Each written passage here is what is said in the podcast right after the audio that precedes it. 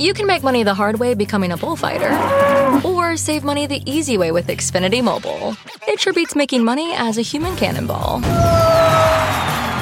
Now through March 21st, learn how existing Xfinity customers can get a free line of unlimited intro for a year when they buy one unlimited line. That's hundreds of dollars in savings on your wireless bill. Visit XfinityMobile.com today. Restrictions apply. Xfinity Mobile requires Xfinity Internet. Reduced speeds after 20 gigabytes of usage per line. Data thresholds may vary. Everybody in your crew identifies as either Big Mac Burger, McNuggets, or McCrispy Sandwich. But you're the filet fish Sandwich all day. That crispy fish, that savory tartar sauce, that melty cheese, that pillowy bun. Yeah, you get it. Every time. And if you love the filet of fish, right now you can catch two of the classics you love for just $6. Limited time only. Price and participation may vary. Cannot be combined with any other offer. Single item at regular price. Ba da ba ba ba. A Podcast One production.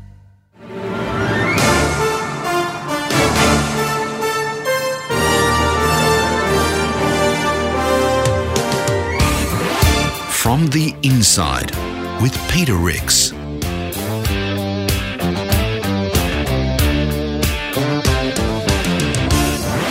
This is the series that takes you on a trip of discovery into the world of the Australian music business from the 1970s to today.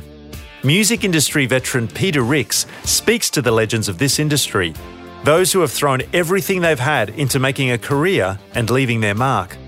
These stories are filled with both their triumphs and their troubles, unvarnished and honest conversations with a bunch of unique, fascinating characters who Peter has had the privilege of growing up with. Here is Peter to introduce this episode's guest.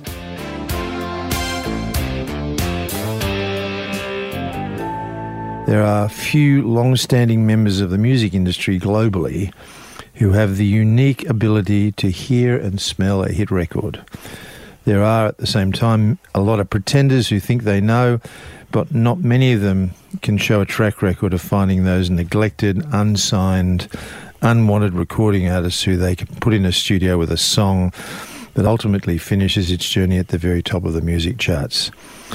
Such a genius is today's special guest. Charles Fisher is one of those quiet achievers that you'll only find if you search the credit section of your next album.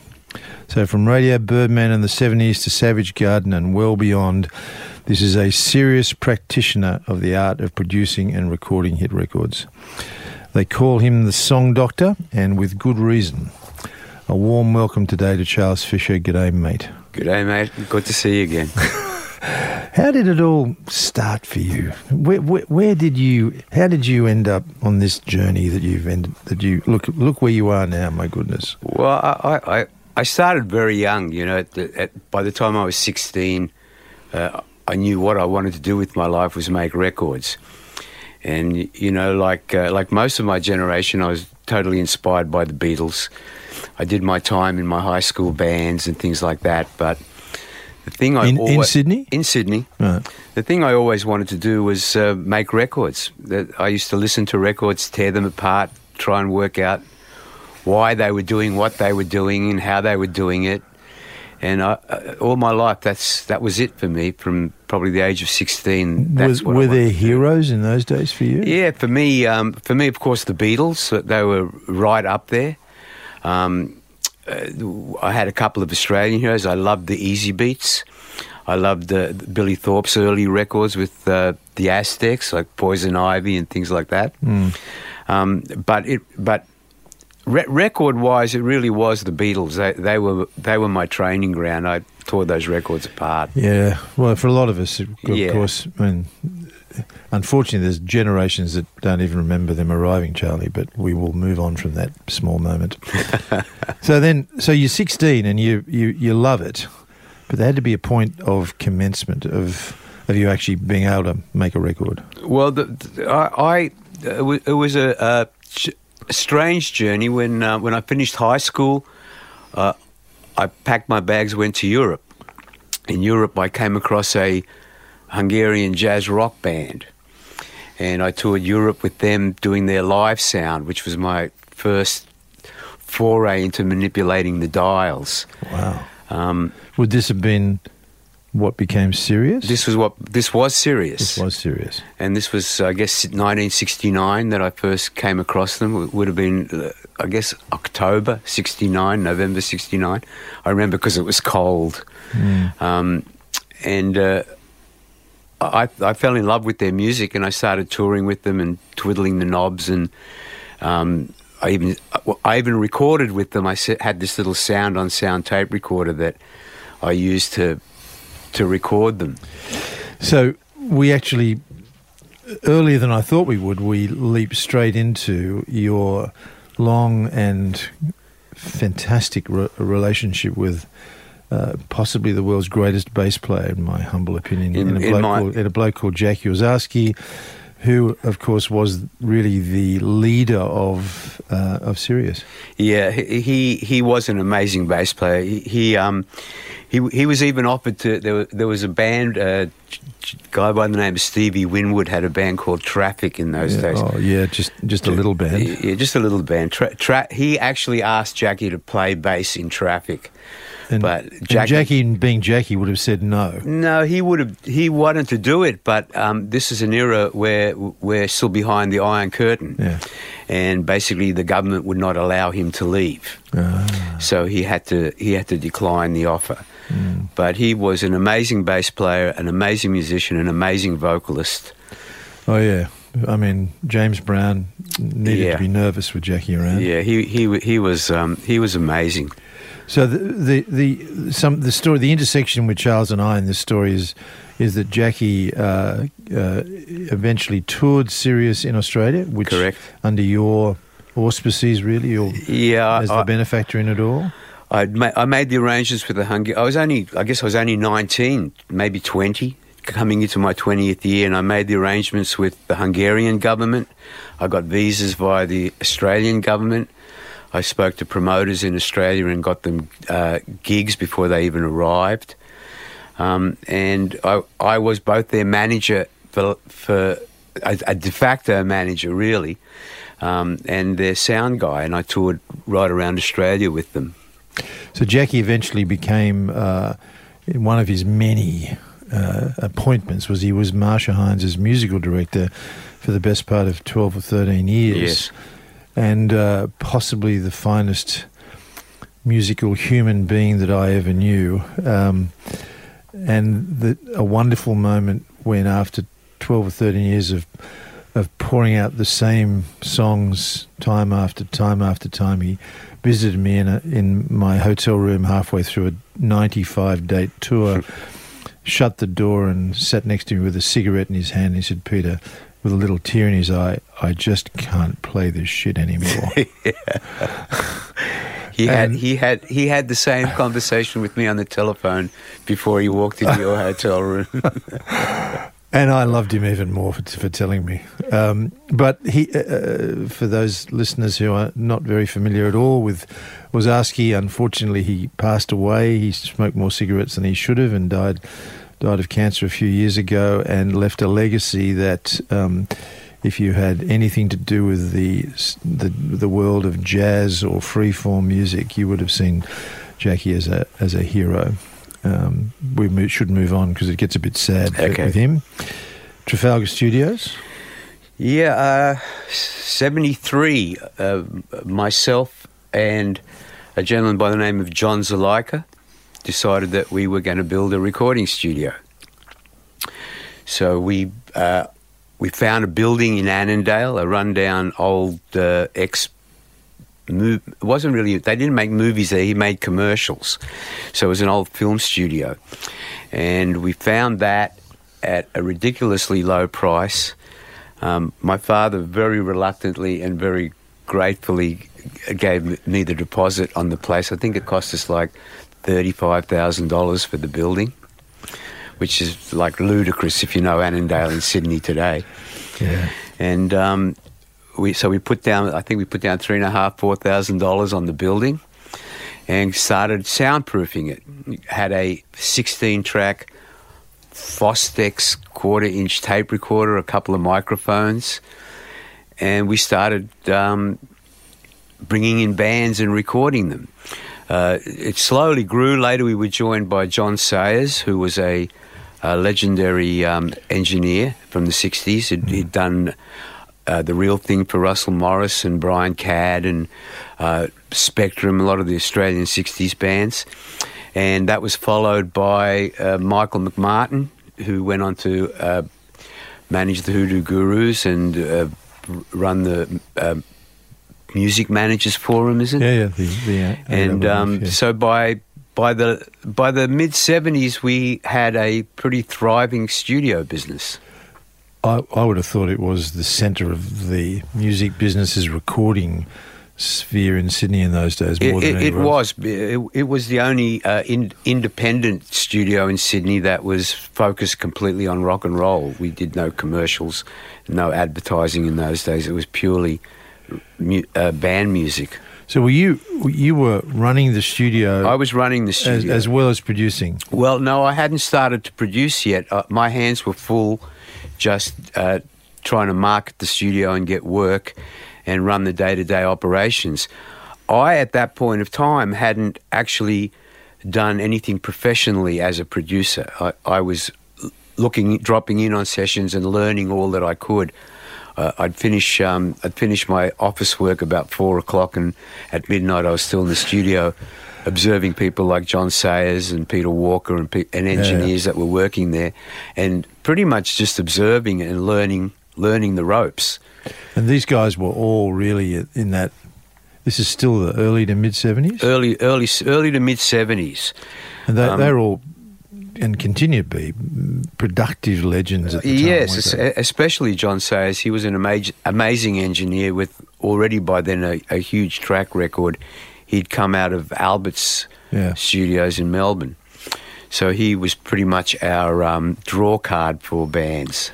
So, in, really, at Trafalgar, I mean, you can't say you didn't cross the genres, could do you? Because No, we did everything. Yeah. So, we, we did everything. so tell me, tell, tell me about some of these performers that you, or these performers, wrong bad bad word, Pete. The the the layers of you know you got a you had Radio Birdman in there, but Well, was Radio Birdman was late later. That was the late seventies. By the time Radio, Radio Birdman came along, but we had bands like the Dingoes, Yeah, um, Greg Snedden Band.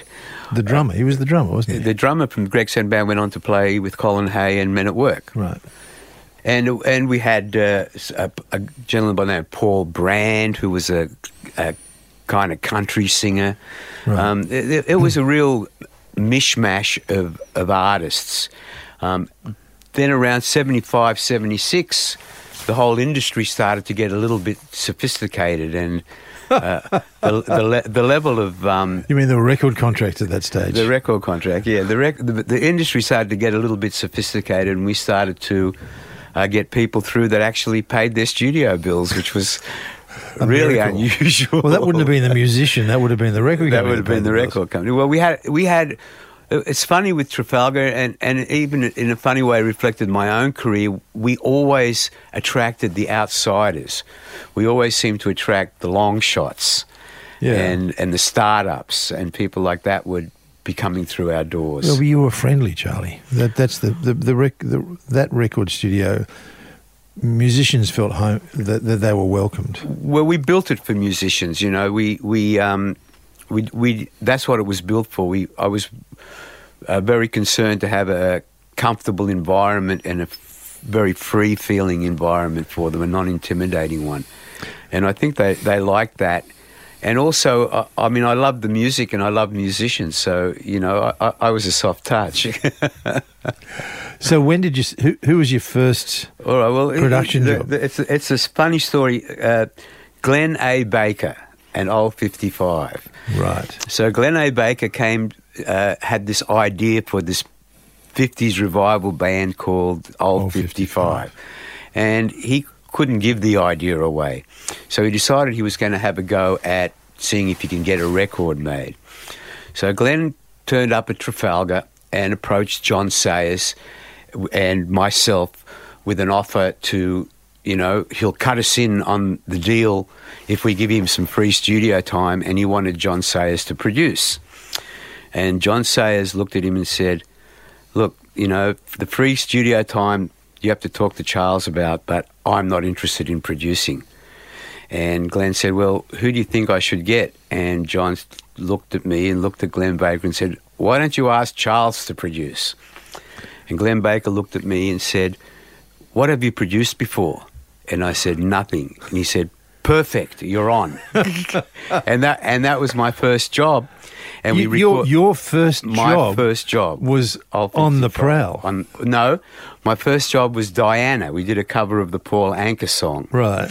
And we finished it and took it to Michael Gudinski, who just thought it was stupid, but what the hell, let's have a go. Right. He put it out and we got a top 40 hit. So he put us into the studio and said, go do an album. And the album turned into Take It Greasy, and that's where On the Prowl came from. Right.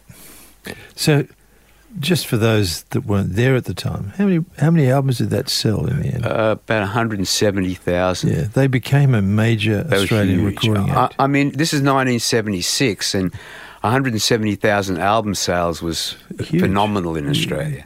Huge. A- And, I think we were about half a year ahead of Skyhooks with those kind of sales, and it really, um, it it it was it was amazing. We did the whole album in seven days. It's amazing. Mind you, it's the world's turned full circle because that's probably what the time it takes these days to do new albums. And it, it takes you about seven days to get going these days. to get the drum sound right. Yeah, re, re, reinstall everything on the computer. So then the adventure really starts for you, doesn't it? Because Yes. All, all 55 commences it, but then well, it was really it was really strange because this was like seventy six through seventy eight. I did three uh, artists in a row.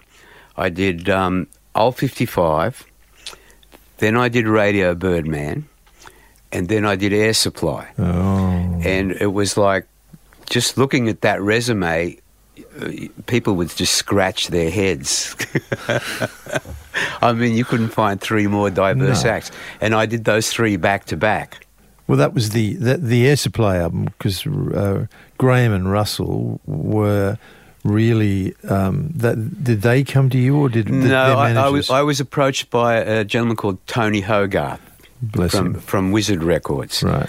and he, um, you know, pretty much uh, Air Supply were on their last legs. They'd done their their stint with Sony, and uh, they'd been dropped, and this was for them a do or die record. Uh, Tony Hogarth thought that they needed something out of the box, and he looked at he looked at me having done. Uh, Old 55 and then Radio Birdman, and he thought, that's pretty out of the box. Go and give it a try. And, and we went and we did um, Lost in Love, and that just resurrected them worldwide. Well, it turned them into a global Yeah. recording act, Yes. and they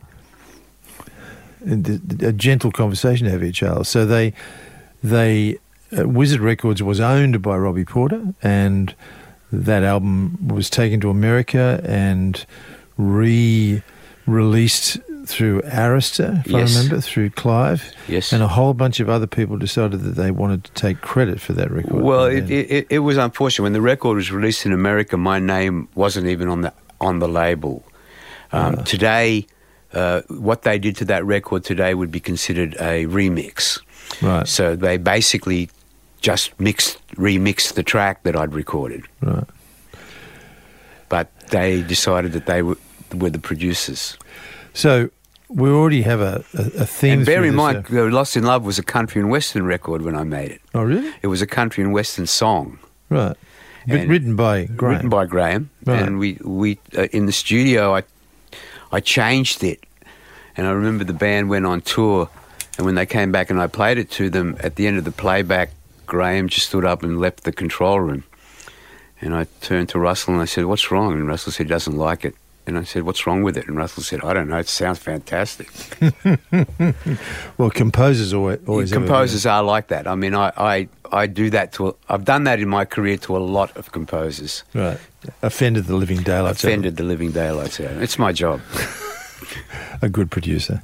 Um, so uh, back slightly one step because again these these moments of where things interconnect. So uh, Graham and Russell, uh, from Air Supply were in Jesus Christ Superstar. Correct. With John English and Marcia Hines and John Paul Young and Stevie Wright from the Easy, from, formerly of the Easy Beats. And Tony Hogarth, of course, ran a record label for Robie Porter, uh, Robbie G, if you go back to the 50s, who. Um, who was living in America at the time, but but the Marcia also recorded for yes, the record Marcia also, which is where I, I'd made my connection because Yeah. Marcia, I think, had done her first album Yeah, at my studio by the time Air Supply came yeah, along. correct. Marcia Hines, that's right. So then, the interconnect here still seems to me to be that the song is is that were, you? Yeah, it's all that- about the song for me. Yeah, is that Uh, how it was for you then? It was always like that for me. I, I, I, I, I worked with some. Uh, I- I didn't work with. I never worked with great bands. I always worked with great songwriters. Yeah.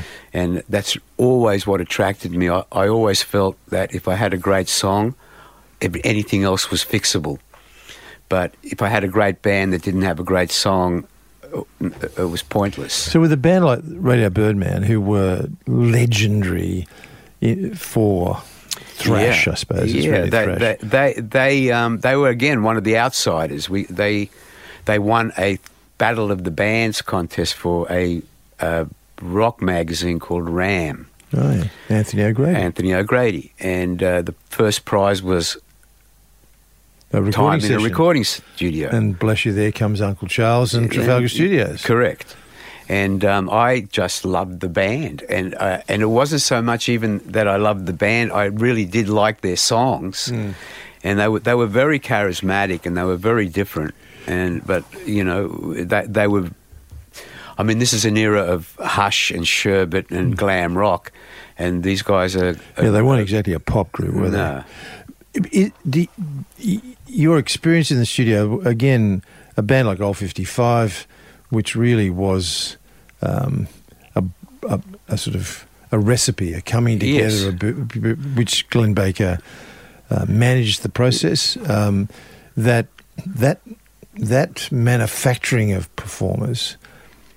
Uh, and those songs were they covers? Most of the They, songs they were they they started out to be completely covers, um, but Jim Manzi from the band emerged as a Fine. He was songwriter, a fine songwriter. and he ended and we ended up uh, prob- possibly doing about five or six originals in amongst all the covers. Right.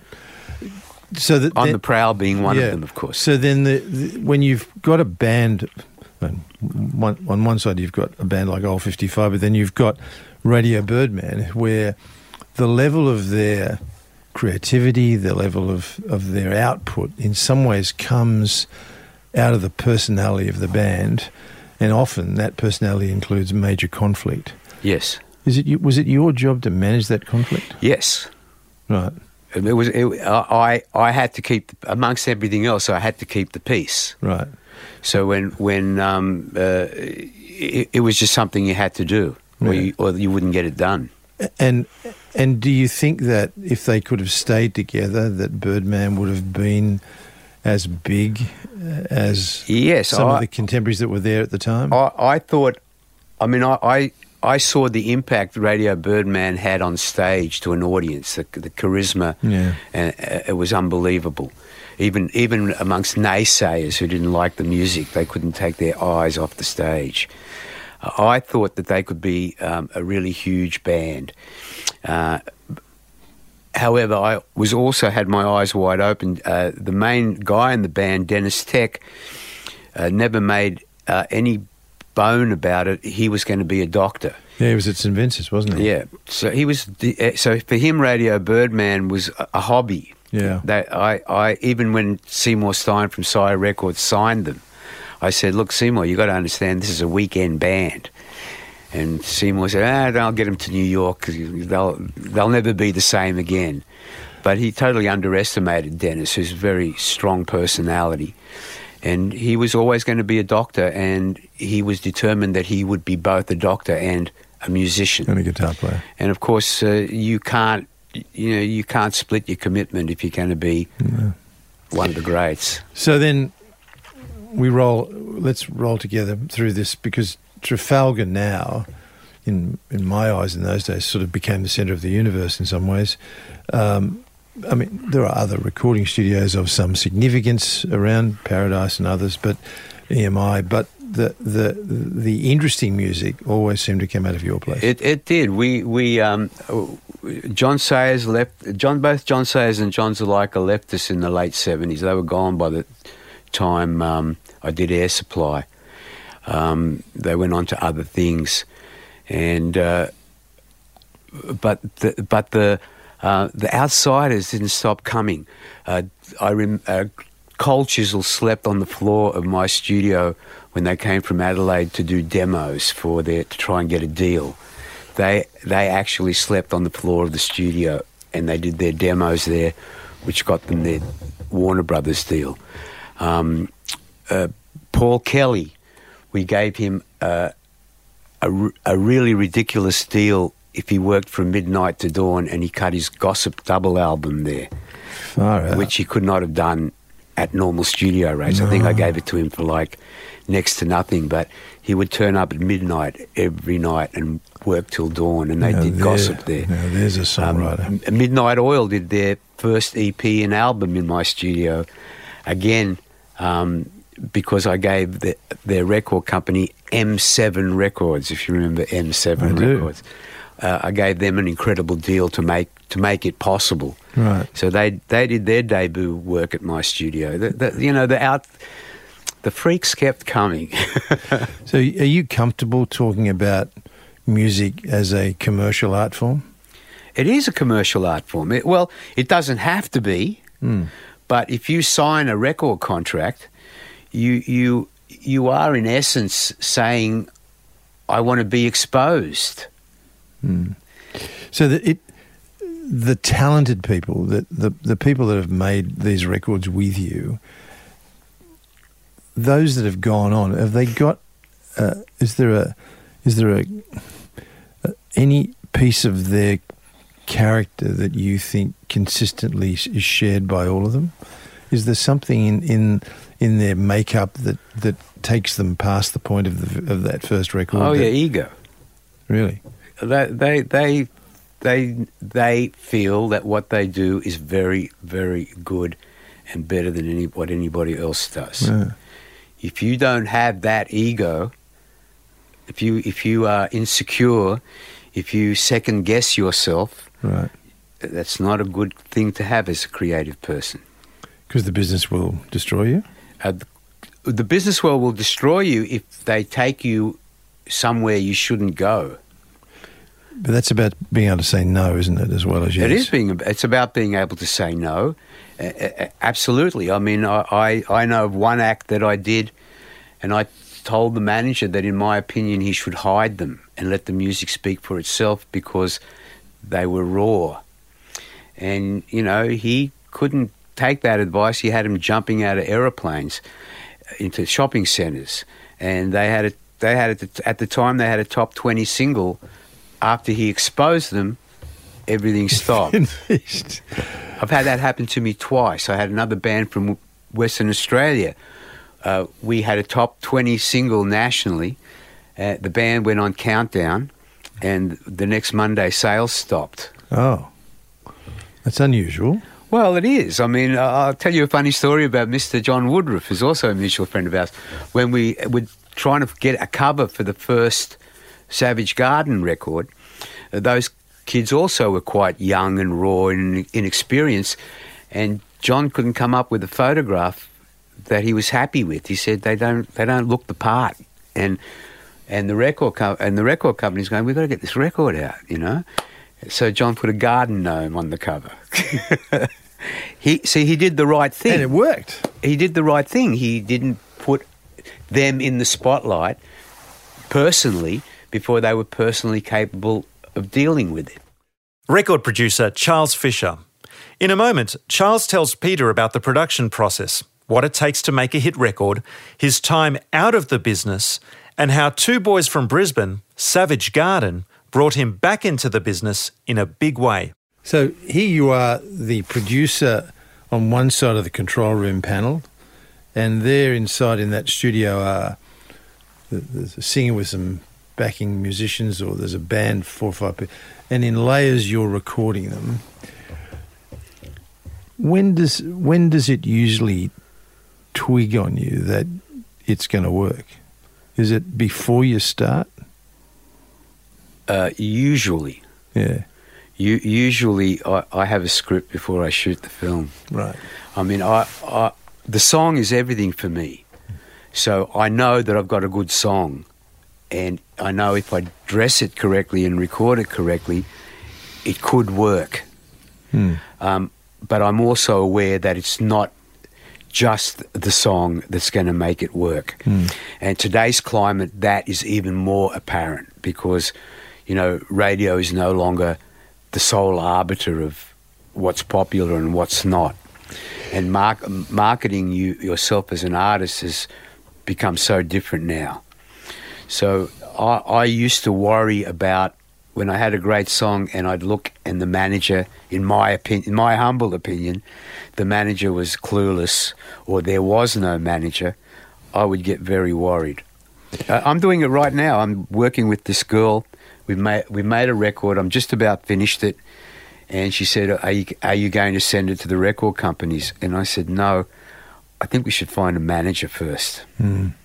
Because you, Really you- the uh, the thing to understand as well, from my point of view, is at that stage you were an interface into the music business. You you were, I mean, no one didn't know Trafalgar, no one didn't know Charles Fisher, and to be a producer as well as the owner of a of a, a recording studio was actually a really big job. It, it was, and it was pretty unique too for its day. Not Yeah. not so much now, but for its day, it was. Uh, you know, ha- having said that, uh, I always I always felt like an outsider. You know, I would go to ARIA awards and APRA awards and things like that, and I would always feel like an. I saw six of my bands pick up ARIA awards for albums of the year. I never got a mention. You know.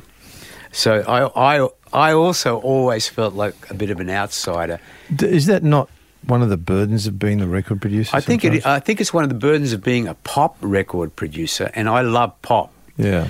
So I remember one very well known. After What About Me, I remember one very well known uh, Australian producer with a lot of credibility at the time, coming up to me in the corridors of EMI Studios in Sydney, saying, "How could you make a record like that? I I could not face my friends if I made a record like that," and I was gobsmacked. Yeah. You know, part of me was hurt, Yeah. and part of me was gobsmacked that you could denigrate.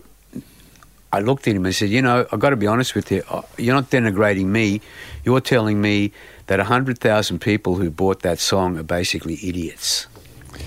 And that that I see, I can't buy that.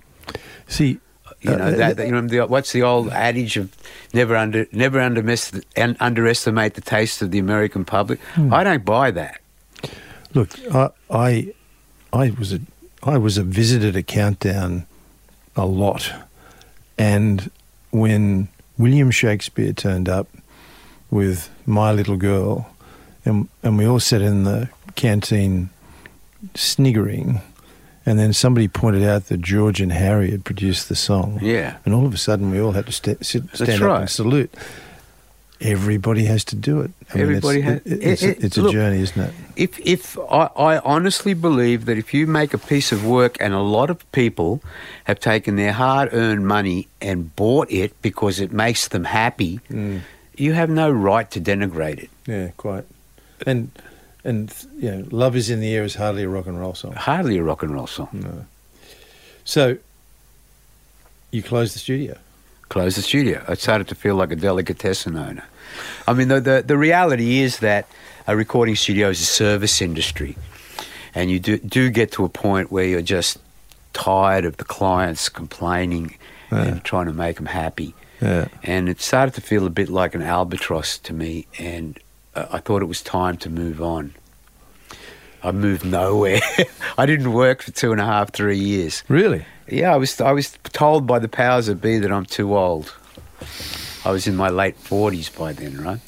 I'm too old to be a producer of pop records. And then two boys from Queensland shopped their demos to a very disinterested recording industry in Sydney Correct. and eventually came face to face with the bloke who had previously managed the Angels and the Baby Animals. Correct. Who- Who was at the time thinking, "Do I really want to be in this business Well, anymore?" he, he was. He. It's funny. He was in the same place as me because he started to think that management is not Yeah. where it's at. So, it, you know, I'm the I'm the observer in this, saying that all of a sudden, through serendipity, two two of the people that I think in the history of the business will be always perceived as the guys who could pick a hit record, meaning you and John Woodruff, got together. Yep.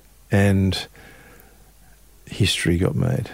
It's it's really it's really funny. I first encountered John Woodruff uh, in the late seventies when they started Dirty Pool, and they were thinking of doing a label.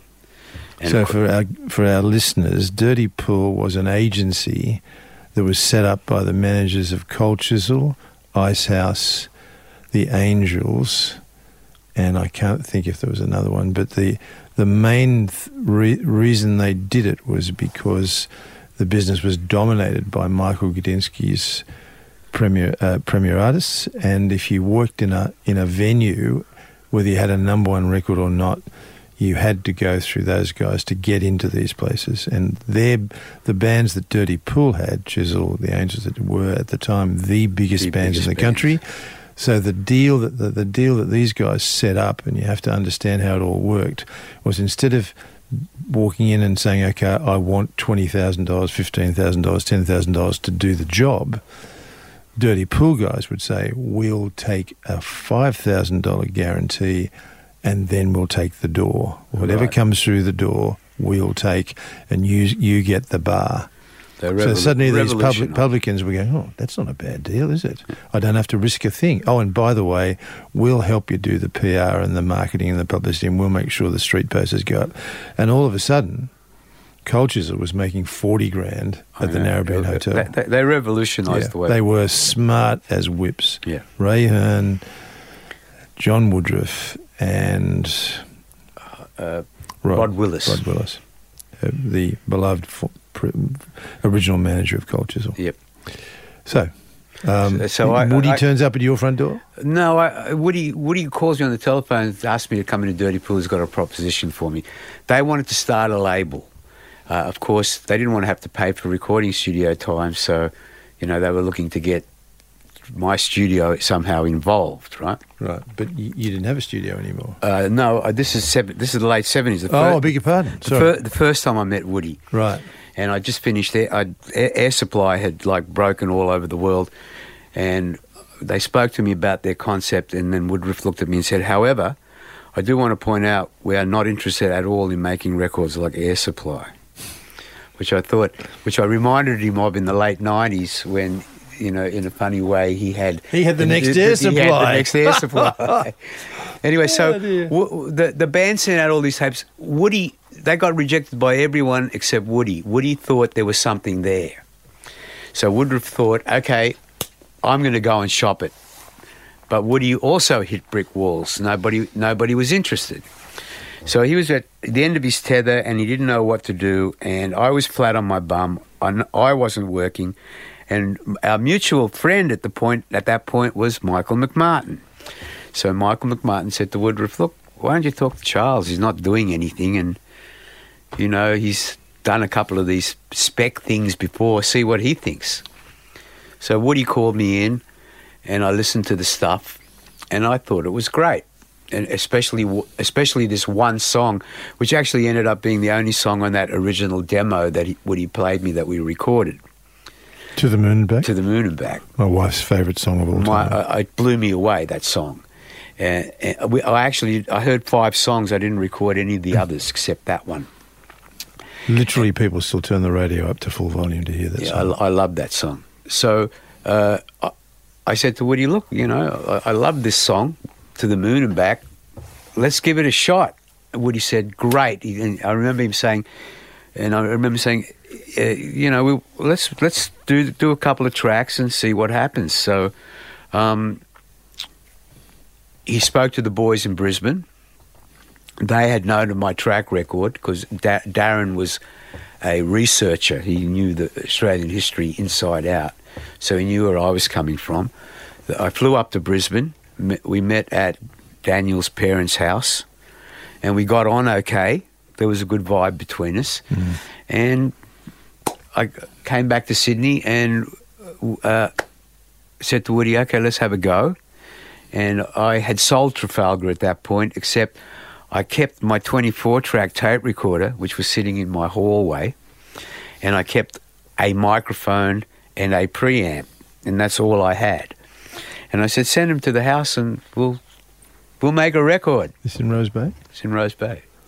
So we made the whole album in my house with one microphone. Does everybody know that story? Is I, I don't know. I've, I've told it a couple of times. I, I don't know. If it, I don't know if it registers to people what it means to I remember when when it was number one in Billboard, and they asked me to give them studio details, and I wrote, uh, you know, that I did it in my living room. Yeah. The Billboard guys rang me from America, and at that point in time, home recording was not fashionable. Mm. The guy from Billboard rang me up and said, "Look, I, I, I can't put in the paper that you recorded this at home." Living and room studios. In, in my living room. And I said, all right, well, then can you put down home studio or project studio or something like that? And he went, I can do that. And I said, then put that down. Yeah. But I did it in my living room. I did it in, the whole thing was done in a room smaller than the one we're sitting in. In part two of Peter Rix's conversation with a record producer known as the Song Doctor, Charles Fisher, they talk about Charles's 10 years of producing in the US the arrival of digital audio and production, and what the landscape looks like for a record producer now. That's next time on From the Inside.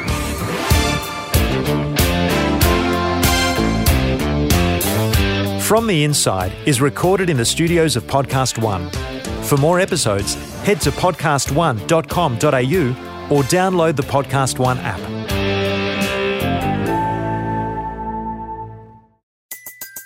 Everybody in your crew identifies as either Big Mac Burger, McNuggets, or McCrispy Sandwich. But you're the filet fish Sandwich all day. That crispy fish, that savory tartar sauce, that melty cheese, that pillowy bun. Yeah, you get it. Every time. And if you love the filet of fish, right now you can catch two of the classics you love for just $6. Limited time only. Price and participation may vary. Cannot be combined with any other offer. Single item at regular price. Ba da ba ba ba. Walmart Plus members save on meeting up with friends. Save on having them over for dinner with free delivery with no hidden fees or markups. That's groceries plus napkins plus that vegetable chopper to make things a bit easier. Plus, members save on gas to go meet them in their neck of the woods. Plus, when you're ready for the ultimate sign of friendship, start a show together with your included Paramount Plus subscription. Walmart Plus members save on this plus so much more. Start a 30-day free trial at walmartplus.com. Paramount Plus Essential Plan only. Separate registration required. See Walmart Plus terms and conditions.